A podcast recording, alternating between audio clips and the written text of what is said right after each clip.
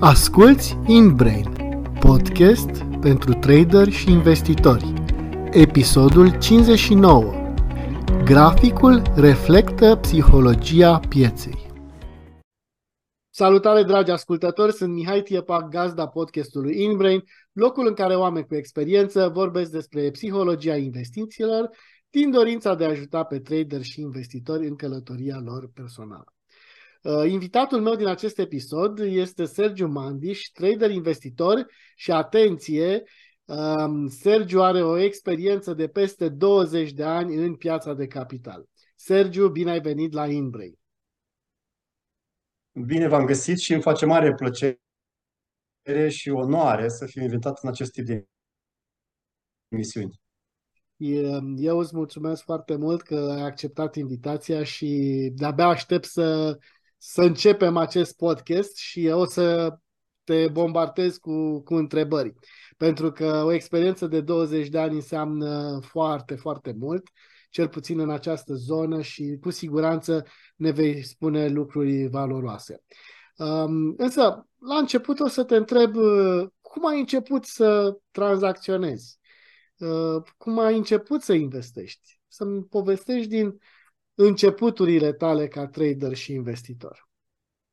Dacă vă spun când am început, o să zic că lumea de mine că dinozaur.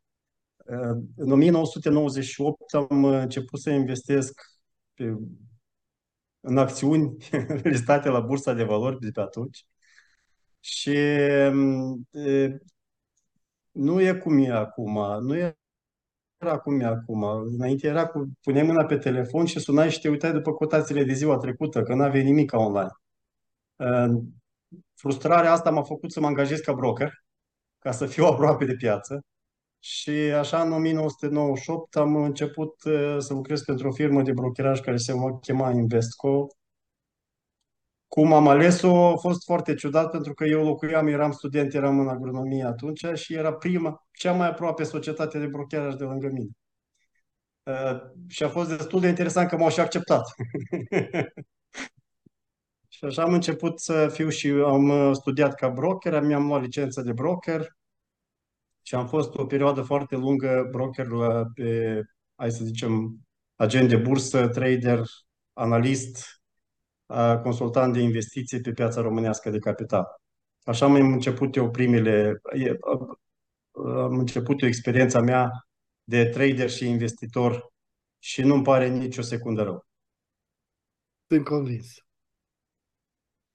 Și um, ce a urmat după acea perioadă în care ai fost în zona de brokeraj?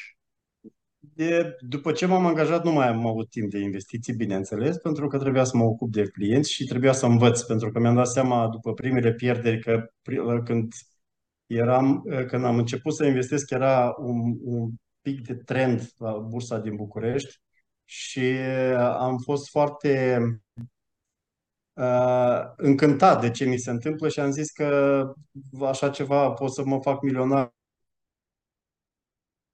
în câteva, în câteva luni. Ei, a venit și reversul și datorită overconfidence-ului meu pe care, care e și un bias, un bias destul de serios, uh, m-a făcut să pierd destul de mulți bani.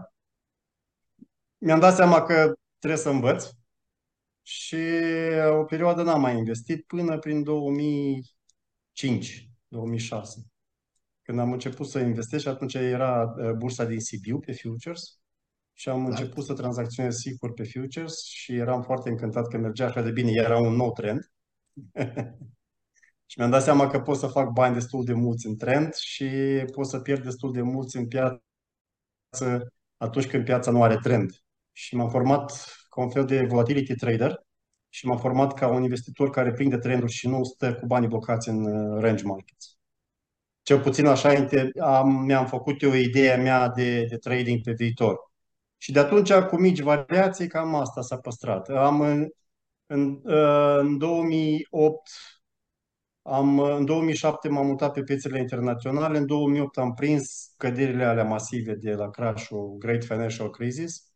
Culmea e că am făcut o grămadă de bani atunci, o grămadă. Pentru mine o grămadă, nu... De vremea aia pentru mine erau mulți bani. Și, și n-am făcut short, am făcut doar long stocks, numai că prindeam volatility, prindeam volatilitate destul de mare, atunci era volatilitate foarte mare și eu mă simțeam ca peștele în apă pe perioada aia. Și după aia a venit iar o perioadă mai, mai, mai complicată pentru că m-am aventurat și în futures și am început să și am pierdut bani serioși. Uh, m-am aventurat în algoritmi și iar am pierdut bani serioși. Aici trebuie să discutăm prin... mai mult cu algoritmii. Da, și de prin 2012-2013 m-am axat pe modele de investiții, modele de portofolii. Uh, factoriale, am și, am și scris o lucrare de cercetare în privința asta, factor models, um, și care ciclicitatea acestor factori, dar pe scurt, sunt factori care se cheamă factor momentum, value growth, dividend factor pe care trebuie să știi cum îi comasezi și cum îi structurezi în așa fel încât să ai un portofoliu cât de cât echilibrat și care să-ți dea să-ți permită să, să genereze alfa față de indicele de, de, de referință. Am studiat destul de mult domeniul ăsta pentru că mi-a plăcut foarte mult să, să descoper dacă înainte, până în 2013, eram axat pe descoperirea prețului, crearea, generarea profitului doar pe bază de preț, de analiză de preț, din 2013 m-am, axat foarte mult pe crearea de alfa pe baza indicatorilor fundamentali, pentru că eu având și bază de analist și, și citind o grămadă de bilanțuri de decursul timpului, mi-am format deja de destul de, de repede o idee cam cum ar trebui să arate uh, viitorul ca și investitor în, în aceste portofolii. Și am și creat o grămadă de, de indicatori fundamentali derivați din indicatorii care există acum pe bază de, de dinamică mai mult decât pe bază de analiză statică. Asta m-a ajutat foarte mult pentru că am uh, prins ceva uh, în am plecat din România în 2016, am mutat în Malta, după care în Elveția, tot pe bază, tot pe, pe, m-a ajutat de cercetarea mea în, în analiza factorială a, fundamentală a, a acțiunilor. Și în prezent sunt în Elveția, administrez niște portofolii ca și wealth manager am, mă ocup de analiză fundamentală, mă ocup de, de structurare de portofolii, de design de portofolii, dacă vreți, pentru wealth, pentru persoanele cu venit foarte mare care vor să-și investească niște bani, să-și păstreze, nu să-și piardă. Și mă ocup și pentru contul meu. Acum am dezvoltat niște, niște algoritmi de tranzacționare pentru futures și am și modele pe care le aplic pentru contul meu de investiții și de swing trading. Deci ești și tu swing trader. Hai, avem câteva... Cam asta e pe scurt povestea pe mea. Scurt. Um, ai amintit uh, la începutul uh, povestirii tale despre un bias pe care l-ai avut. Iar uh, tema podcastului știi. Vreau să le știu pe toate. Hai să vedem. Eu le spun cu drag ca să vă părtășesc experiența și să poate învățăm cu toții ceva din asta și ne ajutăm reciproc să scăpăm de unele din ele, că nu, până ai cum să scapi de bias-uri. Te rog, te rog. Te rog, spune-ne că... Am vorbit de overconfidence. Um, overconfidence-ul vine atunci când ai o perioadă foarte bună de creștere a navului tău personal și începi să-ți pierzi legătura cu strategia pe care ai adoptat-o, care a stat la baza generării acestor randamente bune și deja să ai o părere, eu e un bias emoțional din punctul meu de vedere, pentru că ți se deformează părerea ta despre tine și despre lumea care te înconjoară. Și atunci începi să faci erori. Ce înseamnă bias?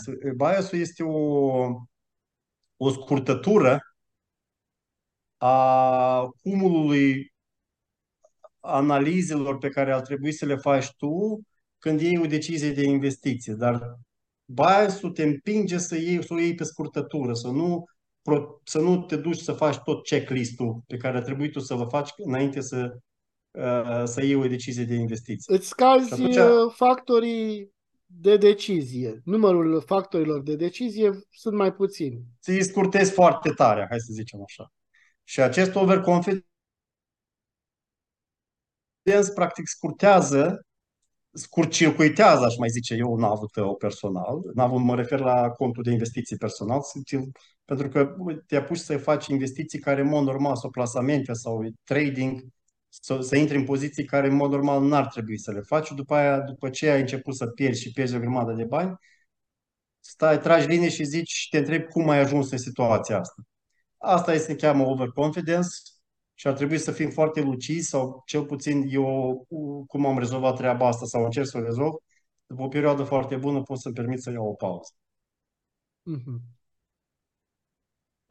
Se poate și altfel, se poate și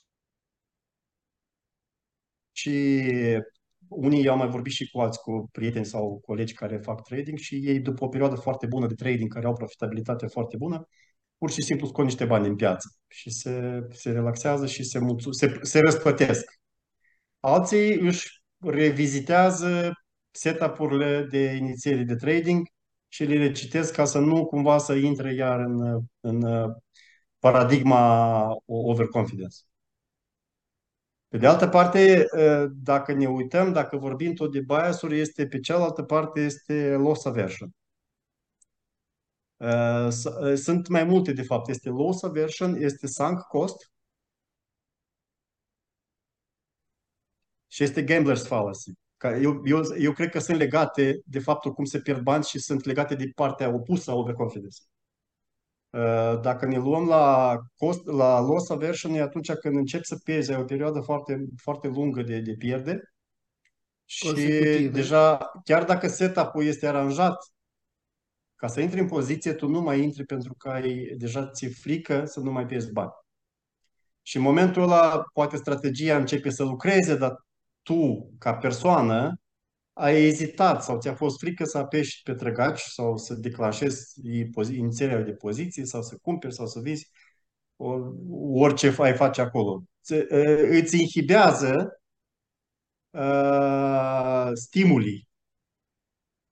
Și atunci e, e ca și când căprioara stă în fața unei mașini care vine și se blochează pentru că nu mai vede nimic. Cam după câte pierderi consecutive crezi că ar apărea acest bias? În care uh, eviți să intri în piață cu un ordin tocmai datorită pierderilor. Este de la caz la caz, nu de este la... ceva... Din punctul meu de vedere, mie îmi place, dacă, mai ales dacă vorbim de trading, mie îmi place să fac backtesting la orice idee pe care am, această, orice strategie. Și eu știu statistica cum stă. Uh-huh. Și dacă statistica îmi spune că a avut o medie de atâtea pierderi consecutive cu maxim atâtea, deja dacă depășesc de maximul ăla încep să-mi pun întrebări și să văd dacă ceva în regulă cu mine sau cu strategia. Uh, ce ar mai putea, cum ar putea lumea să, să îndrepte acest uh, bias, acest uh, bias ar fi să-și calibreze pozițiile în așa fel încât să nu fie fizic dureros după 7-8 conse- pierderi consecutive. Pentru că am avut și situații în care fizic mă durea. Deci, efectiv, aveam durere fizică să mă uit în ecran. Să se întâmplă. Deci nu, nimeni nu-i ferit de asta. Știm, știm ce spui. Cei care da. au trecut uh, prin... Și este gambler fallacy, care este cea mai periculoasă treabă, din punctul meu de vedere. Uh, sunk cost și gambler sunt cele mai periculoase care pot distruge cariera unui trader. Sunk cost este atunci când uh, uh, ai luat o decizie de investiții, de exemplu, ai cumpărat niște instrumente și prețul a început să se ducă împotriva ta și nu ai respectat strategiile de exit pe pierdere și tot adaugi la pozițiile perzătoare. Uh, știu situații în care oamenii au pierdut averi din cauza asta.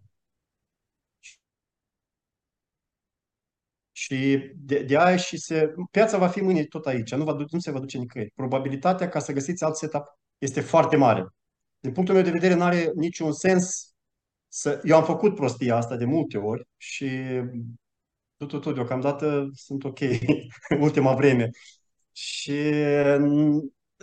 mâine piața va fi tot aici. Deci asta e, asta e mesajul, pentru mine cel puțin.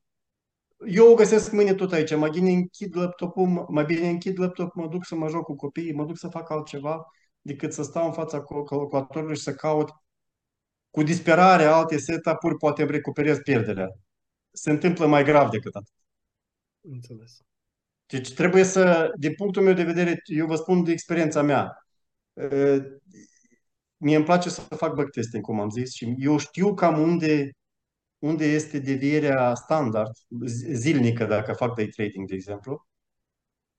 Și dacă depășesc devierea standard, înseamnă că eu deja schimb statistica în expectanță matematică negativă, adică pierdere. Mai bine mă opresc, aștept altă poziție, altă situație, că odată, deci, mai ales vorbesc de day trader sau swing trader, oportunități foarte bune de a face bani ca lumea sunt de vreo 3-4 ori pe lună. Dacă ai pierdut o dată, fain. Dacă ai pierdut de două ori, la fel de fain. Cumva trebuie să muncești mai mult, să cauți alte, să cauți cu disperare um, oportunități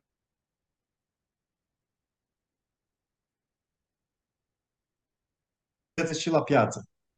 Poate, poate au venit informații noi și atunci trebuie să ajustezi un pic și să calibrezi și în funcție de volatilitate și în funcție de acele informații. Dar piața va fi și mâine aici. Asta e ideea de bază. Nu pleacă nicăieri. Mai bine relaxați-vă, duceți-vă în altă parte, reveniți mâine și știți că ați pierdut X% și n-ați pierdut 2X%. Foarte, uh, foarte, Gamblers fallacy, la fel. E altă situație care e destul de complicată. Din punctul meu de vedere, seamănă cumva cu martingale strategii care au îngropat mulți bani. Uh, gamblers fallacy atunci când pariezi pe tot timpul pe, pe negru, să zicem, dacă ați fi la casino. Dar Așa dublezi. Aici.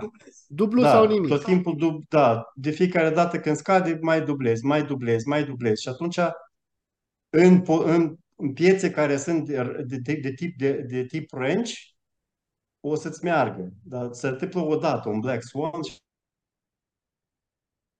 atunci ai pierdut tot. Eu știu cazuri când s-a întâmplat cu Franco Elvețian în 2015, dacă nu mă înșel. Cineva a pierdut dureros de mulți bani pe chestia asta, pentru că avea o strategie pe Forex Martingale și cu paritățile pe care, care făcea, făcea constant, puțin, dar constant. Și avea clienți destul de mulți. Și odată a trebuit să se întâmple un, uh, un uh, Black Swan din asta când s-a devalorizat cu 20, când s-a apreciat cu 20% și gata. Eu, eu sunt aici să vă povestesc de riscuri mai mult decât de succese, pentru că succesele putem să le povestim toți ca pescarii, dar aș fi dorit, mesajul meu este hai să învățăm cum să evităm riscurile sau cum să le administrăm. Și succesul nu este un profesor atât de bun uh, precum... Uh, o, da! Cel puțin pentru mine, că până nu pun mâna să pierd niște bani, nu mă las. Da. Într-adevăr, um, tranzacționarea cu martingale uh, este extrem de periculoasă, dar să nu se facă confuzie cu medierea unor poziții, cu acel DCA, poate, sau lucruri care le faci într-un mod conștient după un plan, poate, să zic așa. De acord cu tine, uh, dar asta înseamnă că ți-ai stabilit o strategie de la bun exact. început. Exact. Exact. Nu o faci la nesfârșit și Eu o fac dublând. asta pe acțiuni, de exemplu, împart, uh, uh, de exemplu, mi vreau să-mi iau o poziție de 10% din equity și atunci împart intrările la 3, că n-ai cum să nimerești perfect de prima dată și funcționează destul de ok. Sunt foarte confident la 3, la 4, dar știu că mi-am stabilit strategia asta de la bun început. Nu stau că dacă deviez de la strategie, de la gândul meu inițial, înseamnă că ceva s-a schimbat și trebuie să revizuiesc totul. Într-adevăr. Uh, hai să mergem mai departe. Ce alte biasuri um, emoționale sau, de ce nu, și cognitive uh, ai întâlnit, uh, le-ai experimentat sau ai întâlnit, cu investi- ai întâlnit la investitorii cu, cu care ai lucrat tu până acum?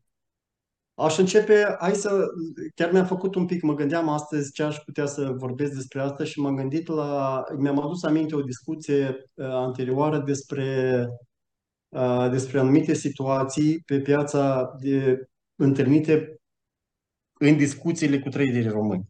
Uh, și... Da, asta ar fi interesant dacă ai putea să-mi dai uh, uh, informații despre biasurile pe care le-ai întâlnit uh, la traderii din România. Sunt uh, Eu aș vrea să povestesc despre traderii din România în primul rând te și rog. după aia pot să trec în revistă și alte biasuri, că sunt destule. Te rog, te rog mult. Uh, eu n-aș zice că sunt biasuri, erori. Noi trebuie să facem diferență între bias și erori, eroare de logică. Pentru că undeva ne gândim la același lucru, dar sunt diferite. Într-adevăr. Uh, putem să le considerăm biasuri. Uh, în primul rând, la români, la traderii români, uh, sunt doi factori, două biasuri care îi opresc să evolueze. Primul este victimizarea. Și când vorbesc de victimizare, atunci când pierde bani de vină pe piață sau pe uh, forțele lăuntrice, teorie conspirației, pe că pe brocă, pe oricine altceva, numai nu pe el. Exact. Uh, fatalitatea. Ăsta e indeniaul românului, pentru că noi uh, am fost tot timpul asupriți de 500 de ani. Noi, noi am învățat să gândim pe termen scurt și tot, tot timpul duce către moarte. Dacă vă uitați în baladele românești, tot timpul e de rău. Uh, și e o chestie, e o chestie care trebuie gândită total opus. Pentru că fatalitatea asta ne duce cumva subconștientul nostru ne duce la pierzanie, ne duce la pierdere sau nu știm să ne bucurăm și să acumulăm profitul și știm, dar știm să repede să pierdem bani și să dăm vina pe altcineva. Și la noi chestia asta este în DNA-ul nostru și trebuie să o schimbăm. Dacă noi, noi ca traderi, ca oricine, dar mă refer la trading aici și la investitor. Dacă vom începe să gândim pe termen lung și pozitiv, am putea, o să vedeți cât de multe lucruri se schimbă. Eu mi-am dat seama când am plecat din țară că, de fapt, mie îmi place și istoria.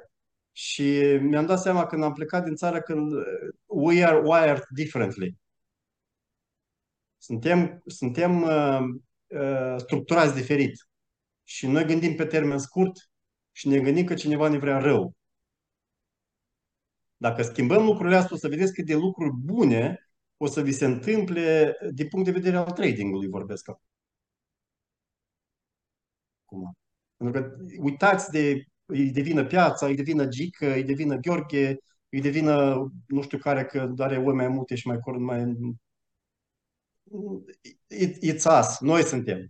Dacă vom ști să ne uităm în oglindă și să vedem partea reală a noastră, nu acea imaginară cum vrem noi, cum vrem noi să fim, atunci lucrurile vor sta diferit și în trading. Pentru că vei, vei ști care sunt problemele tale și vei ști cum poți să faci trading în așa fel încât să le eviți sau să le suprimezi. Acum, cam asta am vrut eu să spun despre... Chiar am vrut să spun, chiar am vrut să pomenesc despre acest lucru pentru că m-am întâlnit de foarte multe ori cu trader români care exact problemele astea le-am...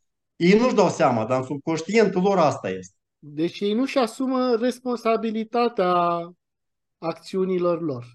Eu am început să fac bani pe futures atunci când, după o seară de pierderi foarte puternică, pentru că tranzacționam pe piața americană, m-am dus la baie și m-am uitat în oglindă și am zis că dacă tu mai tranzacționezi așa, nu o să ajungi nicăieri, trebuie să te uiți exact ce poți să faci, cum ești tu, ca real, ca real și what you see is what you get. Nu nimic altceva. Is what you see is what you get. Nimic, că poate vă mai dau și alt exemplu de, de, de, de, uh, de trading, de, de, de interpretare a unei, unei mișcări pe, pe grafic. Că prețul se duce în jos și noi gândim că e, cum se zice, cum zice românul, e fentă. Cumva aici o să, o să ajung aici și cumpăr și întoarce prețul. Și se întâmplă să cadă. Cum te uiți pe piață și cum vezi piața, așa e. Dacă scade, înseamnă că scade. Dacă crește, înseamnă că crește. Nu-i diferit. La... Și de aici vine uh, biasul ăsta de predictibilitate, eroarea de predictibilitate. Pentru că noi, nu ne place să facem forecasting. Noi ca oameni, noi suntem deja wired să facem forecasting. Suntem structurați în așa fel încât prețul ăsta se duce aici, vine aici, de aici ar trebui să facă așa sau așa și mai sunt Da, și eu sunt întrebat deseori, și ce crezi că o să ăștia care facă numără preț, el, tu ai spus așa mai prețul? departe. Asta este, este un bias, este forecast bias se cheamă, forecasting bias. Și asta, e- din punctul meu de vedere, este și eroare de judecat. Pentru că is what you see is what you get. Dacă începe să se ducă și ai confirmarea că se duce, poți să intri sau nu poți să intri. Dar dacă anticipezi lucrurile, deja ai demonstrat lucru cu, cu, cu, cu exactitate matematică, că pro, probabilitatea ca să pierzi bani e mai mare decât probabilitatea să câștigi bani. Acum, cum îți administrezi riscurile, e altă mâncare de pește, că sunt unii care anticipează și vor să riște puțin și pot să riște de 3-4 ori până văd că într-adevăr nu merge. Că și asta e o strategie de trading. Și sunt unii care pur și simplu se blochează când începe, să, începe piața să meargă în, în, în, în, împotriva lor. De aici și spun că orice bias se poate, poate fi cumva administrat, controlat. Sunt și lucruri pozitive în biasurile astea, pentru că noi nu putem să luăm lucrurile, că nu toate biasurile sunt negative. Uh, un exemplu a unui bias pozitiv ar fi, um, de exemplu, ți-ai creat, uh, cum zice Bruce Lee, nu te teme de omul care știe o mie de lovituri, teme-te de omul care știe o lovitură. Îți creezi un setup al tău cu care faci bani cam 80-90% din cazuri și atunci când ai o problemă în, uh, în uh, profitabilitate, te întorci de unde ai plecat la strategie, la setup-ul ăla și pe ăla o faci o perioadă până îți revii ca și confidență, ca și încredere în tine și încredere în strategie. Eu am făcut așa și pe mine m-a ajutat foarte mult. Deci să-ți păstrezi um, strategia indiferent de, de ce se Știi cum, e, aici e un pic diferit pentru că dacă ne referim la traderi începători și traderi avansați, sunt două lucruri diferite. Traderi începători este bine să stăpânească un setup foarte bine și să înceapă să facă bani cu el și treptat, treptat să adauge la setup-ul respectiv, să mai adauge, pentru că ai un setup, de exemplu, care îți permite să intri, nu știu, de două ori pe lună sau de trei, că nu poate să-ți apară în fiecare zi. Mai adaugi, adică înveți să faci alte strategii și le stăpânești foarte bine, dar trebuie să ai vreo, din punctul meu de vedere, ca și trader avansat, am, cred că, vreo 3-4 pe care le stăpânesc foarte bine și cu care mă simt foarte confident la orice oră a zilei și din noapte și tot așa mai departe. Înțeleg. Um, eu la setup îi spun sistem, iar strategia se referă în principiu la gestionarea unei poziții. Cam ca terminologie. Dar e același lucru, adică cred că oamenii înțeleg foarte bine. Mă gândeam da, să da. fac o mică traducere pentru că e, poate pe canalul meu YouTube am obișnuit sub această formă. Um, da, cred că ai spus un lucru extraordinar de important, că nu este de a, despre a prezice, ci este despre a reacționa după sistemul pe care, cu care te simți confortabil și pe care, care funcționează pentru tine. Um, dar eu știu că ai uh, studi- cam atât despre biasurile de pe meleagurile mioritice?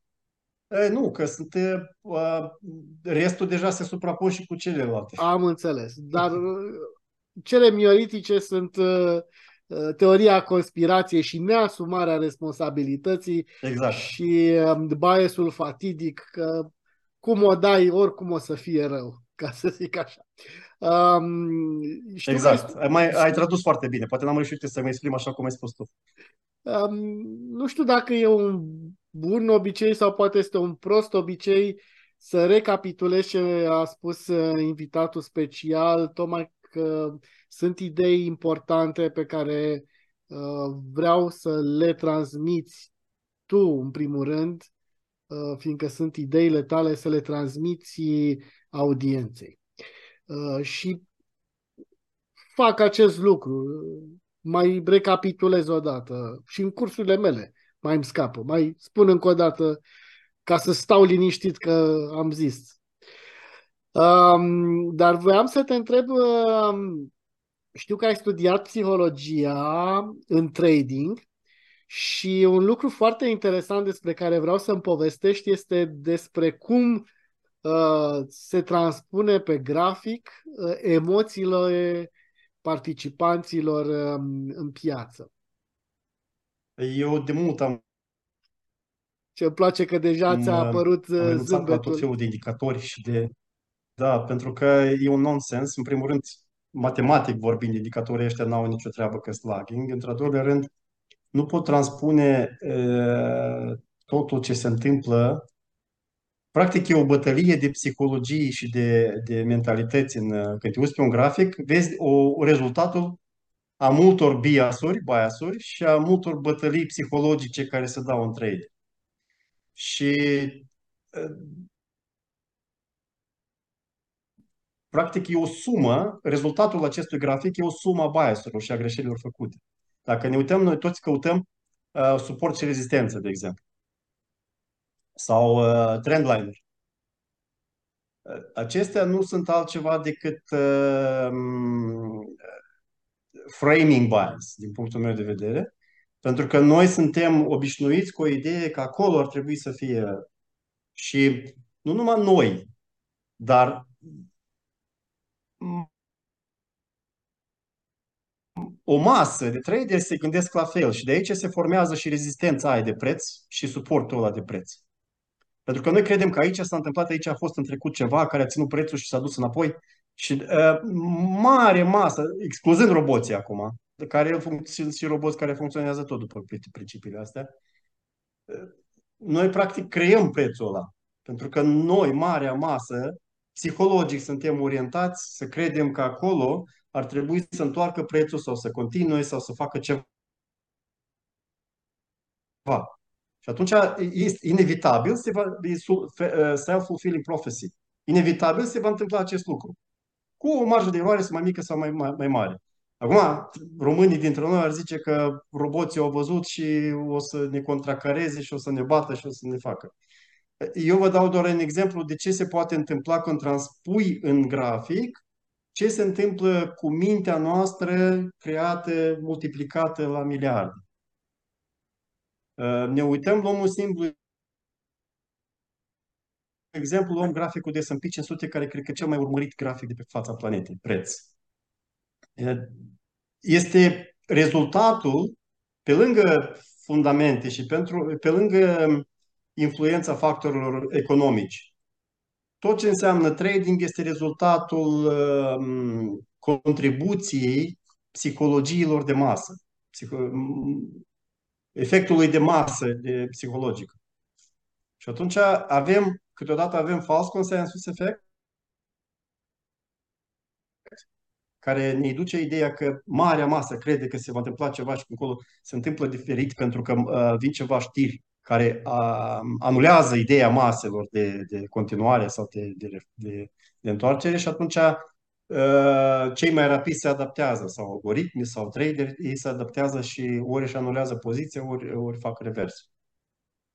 Uh, pe baza analizei psihologice a graficilor mi-am creat și niște uh, idei de inflection point. Uh, aceste idei de inflection point mă duc cu gândul atunci când, și sunt observate de mine de mai mult timp, atunci când apare confluența mai multor bias-uri și a mai multor uh, idei care se bat cap în cap într-un punct sau într-o zonă, ce se întâmplă din zona aia e foarte determinant pentru direcția următoare. Asta e tot efectul uh, analizei psihologice a acestui grafic. Pentru că e, dacă ne uităm din trecut și avem uh, și bias-uri în față și psihologia maselor, ne dăm seama cam cum s-au poziționat. Există, over, uh, ajungem de la los, uh, de exemplu, când, când uh, vă dau un simplu exemplu, acum au scăzut utilitățile, uh, sectorul de utilităților anul ăsta cu 20% în America, în timp ce avem uh, consumer uh, services, uh, communication services și tehnologie plus 40%. O discrepanță enormă. Și dacă ne uităm la utility, să vedem acolo uh, mai ales în trendul ăla de scădere, vedem foarte, mulți, foarte multe bias-uri terminând cu loss aversion bias. Începând cu uh, overconfidence, că nu se poate, nu poate să scadă, că dividend paying, că solide, că au PE ratio mic, că au venituri în creștere, că electricitatea oricum se va dubla în 25 de ani, consum piața totală de, de, de. Și vedem abandonarea acestor idei pe parcurs, culminând cu loss aversion, adică cineva a vândut în pierdere doar ca să scape și nu mai vrea să, nu mai vrea să audă de ea. Și altcineva nu, i-a fost frică să intre pe poziția aia și acum vedem că cineva care uh, sunt traderi sau investitori care s-au folosit de acest moment și au cumpărat. Da? Și atunci, la un moment dat, o să vedem o oprire și o, o, o să ajungă la un inflection point de unde va fi foarte hotărător direcția următoare. Pentru că ăștia care au fost cu loss aversion se vor întoarce în piață. Ăștia care au fost loviți de, de overconfidence și au trecut prin loss aversion, tot așa. Ăștia care au făcut framing effect, este uh, framing bias, este o chestie care, uh, dacă nu mă înșel, este atunci când uh, ai, ai să zicem, nu deja vu-uri, dar pe baza experienței personale din trecut, poți să îți faci o idee cam cum poate să se miște piața. Și atunci sunt, vin tot mai multe bucăți din acestea de oameni, bucăți de mase cu, cu biasurile lor separate, care formează o masă întreagă, care formează, din punctul meu de vedere, formează inflection point. De unde se mișcă prețul din zona aia, în direcția aia se poate mișca mai mult. Deci, practic, deci, graficele ne arată o evoluție a psihologiei participanților. Da, din, din n-aș zice că din păcate sau din păcate tot mai mult sunt uh, alterate de roboți, uh, dar și acești roboți sunt făcuți de oameni care au biasurile lor și putem să vorbim și de algoritmic biases. Da, eu zic că despre algoritmic bias să, să facem un episod Aș vrea ăsta. să vorbesc despre, da, da, putem să facem și alte episoade, într-adevăr. Te rog, deci să fie un episod doar cu algoritmic bias. Putem să vorbim despre asta. Sunt mai puține, dar sunt foarte importante pentru că pot să pierd o grămadă de bani. Și ăsta va fi titlul episodului. Deci foarte important pentru că pentru mine a fost o bucurie să întâlnesc un alt algo trader și um, uh, nu știu cât suntem în România, dar uh, episodul ăsta îl dedicăm... Uh, mai cunosc. Nu suntem puțini, mai, dar nici mulți. Da. da. Um, scuză-mă, vrei să mai spui ceva? Da, aș vrea, aș fi vrut să vorbesc despre încă două bias sau trei și după aceea să poate trecem la cum putem să stăpânim sau să controlăm. Da, asta era și întrebarea mea. Da. Avem și în România este valabil confirmation bias. Da. Cred că o știe toată lumea pentru că e făcut biasul ăsta este o scurtătură, cum să spun o, o scurtătură unde ajungi la o concluzie pe care tu de fapt o vrei. Pentru că tu ți aduni informațiile în așa fel încât să ți se supună ideilor tale ca să-ți ajungă la concluzia aia. Uh, în algoritm se cheamă, în algoritm trading se cheamă garbage in, garbage out. Adică ce intră prost, iese prost. Și asta se folosește și la, la, la alegeri, la, când, când lumea votează. Pentru că noi creăm, noi vrem să credem ceva și noi căutăm argumente uh, în susținerea acestei idei. Și avem niște rezultate care sunt bune sau proaste, dar majoritatea proaste pentru că noi sunt, le-am făcut pe baza ideilor deja preconcepute. Și așa și în trading. Deja noi căutăm, mai ales în investiții. Noi căutăm, uh, găsim o companie care e interesantă, ne place foarte mult business-ul și ne uităm numai să, uh, când ne uităm, că noi vedem tot. Noi când citim un bilanț, citim tot, nu e nimic secret acolo și ascuns. Dar subconștientul nostru găsește numai partea pe care vrea să o vadă uh, creierul nostru. Uh, și de aici vine și afirmația mea, dă-mi o companie și eu îți dau trei motive pentru care să cumpere această companie și trei motive pentru care să o vinzi. Într-adevăr, nu cred sta. că există o companie unde să ai numai și numai... Uh... N-ai cum. Exact. Nu există, dar noi, mintea noastră, Noi creăm povești frumoase și ne place să credem în ele. Asta se cheamă confirmation bias. E un sistem reticular de atenție, ca și cum vrei să te însori cu o blondă înaltă și slabă și, și când colo ajungi cu altceva. și nu, nu găsești decât uh, brunete Decât scurte. ce găsești. Da. Sper că nu, nu este luat uh, modul în care am făcut această comparație într-un mod în care uh, exprim, uh, nu știu, niște lucruri negative la adresa doamnelor, pentru care am un uh, deosebit respect, mai ales că să știi că am observat că doamnele sunt uh, investitori mai și traderițe mai bune decât Decât Apropo de doamne, aș vrea să spun aici că doamnele sunt predispuse mai puțin la biasuri decât bărbați. Exact. Sunt mult mai bune ca noi. Ce mai? Asta e. Analizează mult mai bine evenimentele și mult mai lucid. Bărbații au tendința de a visa frumos. Femeile sunt mult mai, mult mai practice. Și ele sunt multitasking. Văd mai multe lucruri deodată decât pe cum poți să fii și mamă, și trader, și, da, și bucătar, cu și... bebe în brațe și butonează și... Multitasking extraordinar, eu da. tot admirație. Da, cunosc și eu, uh, am făcut uh, coaching cu diferite mame și am rămas impresionat de forța și răbdarea și energie și disciplina. Sunt și disciplinate. Băieții sunt uh, jale da. pe vale la disciplină. Cu mici excepții, dar ei sunt total de acord, da. Vorbesc, nu Care toți. confirmă regula.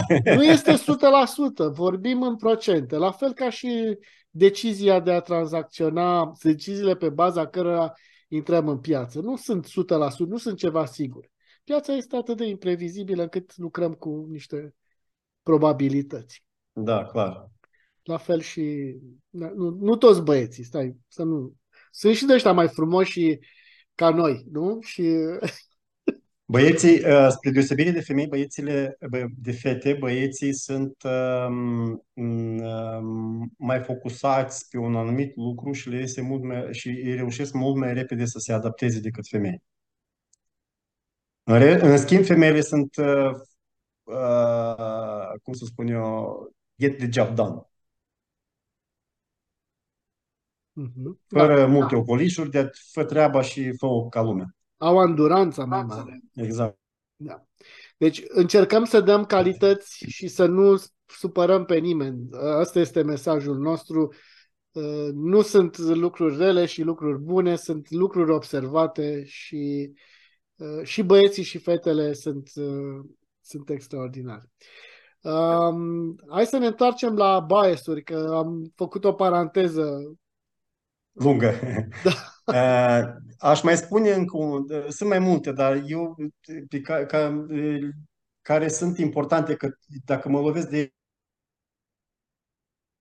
ele, de exemplu, este un, eu îi spun Stardust bias, dar e de fapt un familiarity, e, e star, star, hai să spunem despre ce e vorba. Stardust bias atunci când apelăm la un guru sau când un guru își dă cu părere despre anumite, de, de, despre anumite proiecții în viitor a unor evenimente sau prețul unor instrumente, fie real, real estate, apartamente, acțiuni, uh, acel guru, acea persoană publică este foarte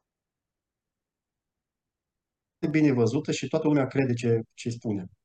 A, și atunci când se întâmplă să nu aibă dreptate, că nu are cum să aibă dreptate tot timpul, face imensa greșeală să-și susțină, să se ducă în confirmation bias, în toate biasurile posibile, ca să-și caute uh, motive pentru care a spus așa și să-și susțină în continuare părerea, chiar dacă prețul, de exemplu, se duce în cap sau nu se întâmplă cum a zis ea.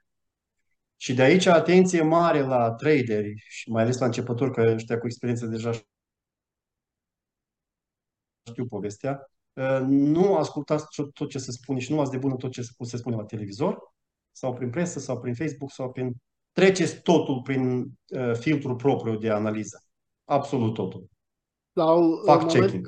Da, sau în momentul în care un influencer, uh, în urma unei analize, poate să schimbe decizia uh, unui alt trader care are acest bias și să-și anuleze poziția sau să-și închidă poziția prematur exact. sau doar pentru că l-a auzit pe acel uh, star. Exact. De care este foarte important din punctul meu de vedere, mai ales că noi suntem foarte vulnerabili la impact extern, pentru că trading-ul ăsta sau investiția nu e o chestie sigură. Tot timpul, imediat după ce ai intrat în poziție, ești foarte nesigur.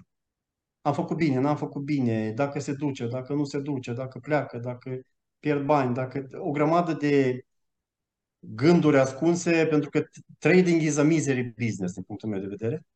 O și să putem, putem să, vă, să vorbim și despre asta. Dar ideea e următoarea, că tu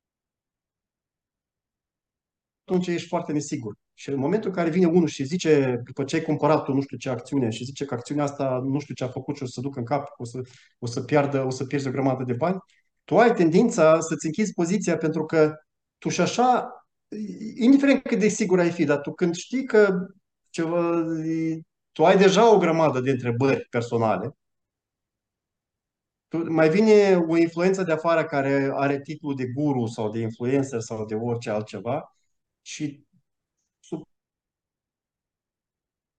conștientul lucrează în așa fel încât ești, uh, devii negativ asupra poziției respective și ai tendința să o închizi. Să trecem la cum depășim biasurile. Este foarte simplu, prin risk management. Cu risk management. În primul rând, testare de strategii. Dacă, de exemplu, ești trader și vrei, ai o strategie sau ți-ai setat o strategie, trebuie să știi foarte bine ce, cu ce se mănâncă strategia ta. Uh, când pierde bani, în ce moment trebuie să definești regimurile de piață și când strategia ta nu e bună să o folosești atunci. Și atunci ai scăpat deodată de anumite biasuri, pentru că dacă nu-ți folosești strategia, nu mai folosești biasul. Asta e unul la mână. Doi la mână, uh, îți calibrezi poziția în așa fel încât chiar și după 5, 6 sau să zicem că uh, chiar și după un număr de, de tranzacții pierzătoare care depășesc statistica din spate, să-ți fii cât de cât confident că poți să mergi mai departe. Um, și să ai un plan de tranzacționare foarte bine pus la punct. Mă refer aici la trading. Cu adaptat, pentru că orice plan trebuie adaptat la realitățile pieței, că piața se schimbă. Am văzut din 2015 încoace o, o, o creștere extraordinară a growth stocks. Deci trebuie să te adaptezi Trebuie să-ți calibrezi take profit-ul și stop loss-ul în funcție de volatilitate și tot așa mai departe. După care, de fapt, după care, astea trei sunt foarte importante pentru a evita cele mai multe bias pentru că noi nu avem cum să le, să le anulăm. Nu există așa. Noi suntem oameni. Noi avem experiențe și avem, uh, uh, avem anumite dureri sau senzații pozitive în funcție de experiențele noastre și tindem să acționăm în ca atare și în continuare. Ar fi bine să, da, să, să desenăm un plan, să acționăm conform planului în funcție de piață și să avem un risk management bine pus la punct. Mâine piața aici, și mâine piața aici nu dispare nicăieri, că va, vom tranzacționa acțiuni, că vom tranzacționa cripto, că vom tranzacționa nu știu ce, Uh, tendința omului, tendința umanității de a, de a face bani din ceva este în așa fel încât nu există să nu fie piață și mâine și atâta timp cât există piețe libere și libertatea capitalului, e greu să, să credem că nu o să mai fie piețe și mâine. Așa că nu vă temeți să vă închideți poziția și să ieșiți afară. Nu e nicio problemă în asta. E nu știu, ai, tu ai mai spus ceva. Când ai început să povestești despre începuturile tale, ai spus da. că ai început să înveți. Educația ar putea să, să ajute la, la depășirea biasurilor? Foarte mult. Bine că ai adus aminte. Mulțumesc pentru confirmare. Da, foarte mult, pentru că, în primul rând, Uh, educația ne ajută să ne cunoaștem pe noi înșine. Și uh, numai puțin. Uh, în momentul în care te-ai cunoscut, ajungi să te cunoști mai bine, știi care sunt uh, puterile tale, știi care sunt uh, părțile tale slabe și acționezi în consecință. Ce frumos ai spus. Uh, un lucru, ai, ai legat două, două noțiuni pe care eu până acum nu le-am legat. Educația te ajută să te cunoști mai bine. Foarte, foarte bine spus. Bun, uh, deci avem educație, avem uh, risk management și ce am mai spus că este... Plan. Și plan. De trading, Așa. da. Deci asta este medicamentul, asta este rețeta uh, de la doctor ca să te vindeci de biasuri. Avem rețetă, trebuie doar să... Bine, putem să mergem să cumpărăm și pastilele, doar că nu ne Înghițim... Există, via- există viață și mai există și altceva, există viața și pe lângă trading. Faceți orice altceva ca să vă simțiți bine voi, fizic și psihic. Exact, exact. Da. Um, eu am așa o rugăminte pentru fiecare invitat să facem, uh, sau mai bine zis, să faci o urare ascultătorilor. La finalul acestui episod uh, podcast. Ce le ura investitorilor și traderilor din, uh, din România?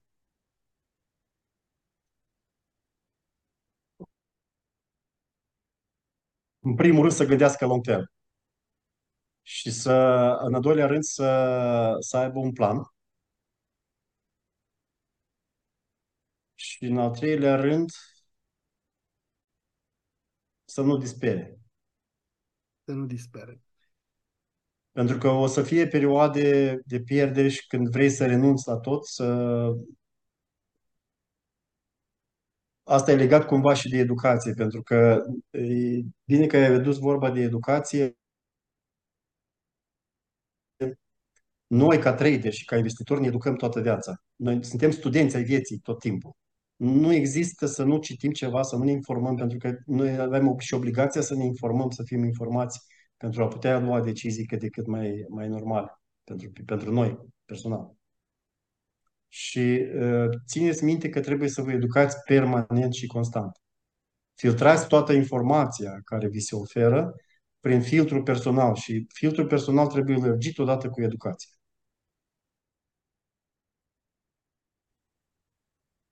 Bun, mulțumim uh, din suflet, uh, Sergiu, pentru urare și pentru toate informațiile prețioase pe care le-ai împărtășit cu noi după 20 de ani de experiență. Fii atent că facem episodul cu biasuri, uh, algo biasuri.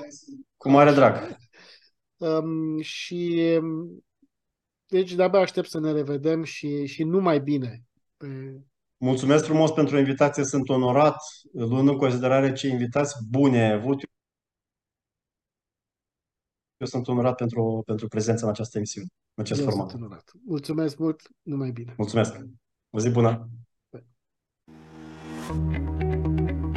Ai ascultat InBrain, podcast pentru traderi și investitori.